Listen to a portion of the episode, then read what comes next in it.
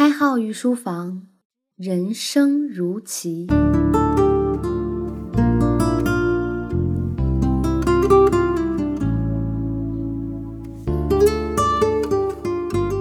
御书房的听官们，大家好，欢迎收听荔枝独播的开号御书房新版博弈论，我是开号。开号最近努力让御书房被更多人听到，如果您觉得我的内容不错，可以随手转发。开号表示感谢。去年我做博弈论的时候呢，谈过民主的问题，从那个时候开始，我民主问题的总结一直被网络上义愤填膺的激进青年所诟病。大家都知道哈，现在互联网上有两股自发的力量。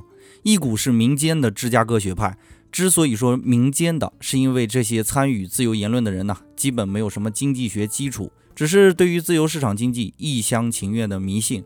他们行走在国家建造的道路之上，享受着国家的福利，却疯狂的在说不需要政府。另一股呢，就是不幸的被我触碰到的民主在野党，这些人没有什么政治基础啊，没有在国外生活的经历，也只是对美好的民主幻想的一种迷信。当然，开号也没有出国的经历，但是开号仅仅只是站在一些角度看待民主，所以如果有不正确的地方呢，还希望听官们多多指正。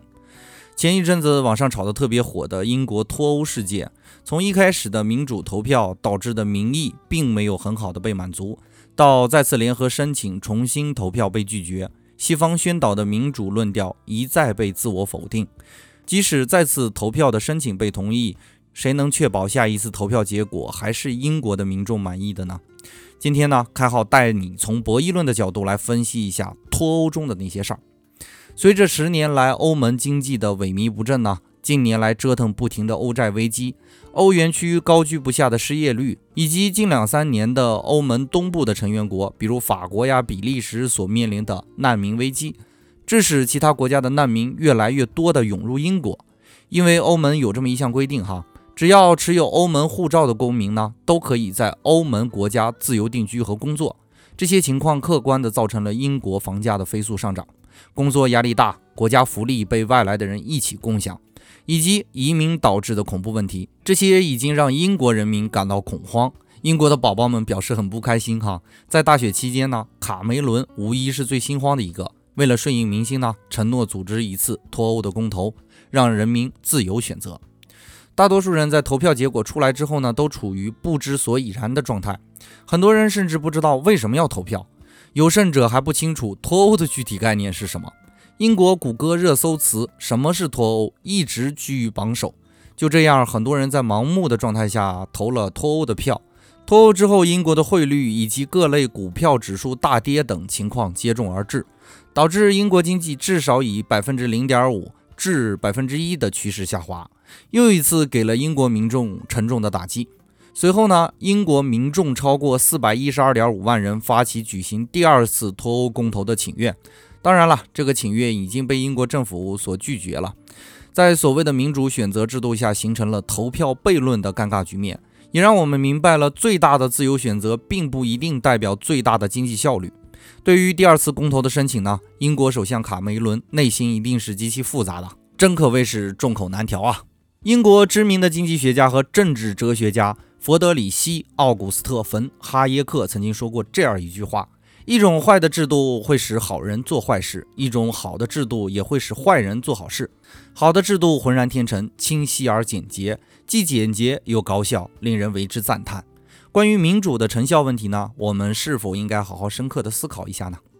英国脱欧从博弈论的角度来看，主要是一场不平等的猎鹿博弈和民主的问题哈。首先，欧盟的规定简单粗暴的可以概括为切好蛋糕，共同富裕。听起来觉得这是一项展示公平的规定，但是伙伴们用理性想想，公平一定等于平均吗？平均主义实际上是最不公平的，因为这种逻辑忽视了差异对于经济的鼓励。这一点论述在之前的节目里有提到过哈，在这儿就不做过多的赘述了。毋庸置疑的是呢，英国在这场猎鹿博弈中扮演了吃亏猎人的角色。面对一直被其他猎人占便宜的状况呢，这位相对出色的猎人终于爆发了，决定自己去打兔子。没想到打兔子原来不如和大家一起去打鹿赚得多，才上演了这样一场闹剧。抛开猎鹿博弈来说，为什么会出现这种结果呢？最终还是要归咎到民主这个问题上来。民主是个好东西呢，这是大家一直在说的一句话。放眼去看世界上最富裕的国家，大多数都是民主国家。现象来看，的确如此。而且最穷的国家呢，比如埃塞俄比亚呀、利比亚呀这些国家，都不是民主国家。这就可以证明民主一定正确吗？在春秋战国时期呢，没有国君选择采纳之后统治中国的儒家思想，这足以说明当时的选择未必是正确的选择呀。我们反复的强调，生产力是制度的根源。我们更应该考虑的是，这种制度是否符合生产力的需求。无论是民主也好，专制也罢，无非就是经济穿的鞋合脚就行。你是要远行的，管它漂不漂亮呢？当然，这是后话了。我们今天还是从博弈论的角度来分析一下民主的问题。结合一下我们开始说到的脱欧事件呢，也许应该有这样的意识：任何制度都有可能失败，民主也不能例外。常用的民主的原则有四个：一是多数选择原则，二是大多数原则。即所谓的半数以上通过的原则，三是逐轮票决，四是波达技术法原则。在老版的博弈论中，相关的概念我都有过解释，在此就不做过多的叙述哈。在脱欧世界中呢，英国公民超过四千六百万人参加了公投，投票率达到了百分之七十二，百分之五十二的民众支持脱欧。关于这次民主选举呢，显而易见，虽然遵循了民主的基本原则，但是人民对于事情的预判程度远远不能做到面面俱到。郑永年先生有一句话：“坏的民主比什么都坏。”被公投致死的苏格拉底会这样认为，被公投下台的蒂米斯托克利、丘吉尔都会这样认为，哭泣的英国当然也会这样认为啊。在我们一味强调民主的好处的时候，是否想到实行民主的基础是什么呢？首先，我们应该都是相对理性的。民主的实行就是为了促进经济的发展，保证民意的执行。也就是说，民主要做出对民众有利的选择。倘若民主连有利这一点都做不到的话，那么实行民主有什么意义呢？仅仅是为了满足大家投票的权利吗？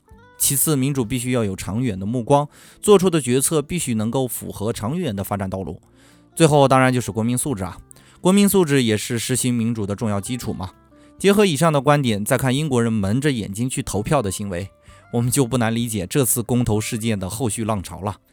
连基础条件都不能达到的民主，难道不算是坏的民主吗？关于这次事件呢，开号也就点到为止哈。可能你会不太赞同开号的各种分析角度，我只想说的是，众口难调嘛，什么时候都是这样。我所能做的也只是就博弈论的方面来帮助大家分析一下，仅此而已哈。有一段时间，网上疯传了这样一句话。没选票、没政治权利、没政治经验的一群人聚在一起谈论民主的好处，犹如一群太监在说性生活多么多么爽一样。我们对于民主而言，不就是这样吗？我们国家的制度要求每一位参与重要决策的政治人物必须是优中选优的政治专家，而不是一帮挥舞着选票的暴徒。如果非要让我选择的话，我愿意被专业人士所统治，不愿意和群门谈权力。苏格拉底纵然才华横溢，纵然智慧高深，在民主面前呢，不是获得了权力，而是失去了性命。当你在网络上看到种种对于民主盲目迷信的人，当你想到他们如果掌握了选票，难道不会细思极恐吗？本期内容就播讲到这里。如果您觉得我们的内容不错，可以通过留言与开号互动，也可以帮开号一个忙，随手转发在朋友圈里。当然，还可以关注微信公众号“开号御书房”。我们的节目依然是荔枝。独家播放，感谢您宝贵的时间，我们下节再见。开号御书房，人生如棋。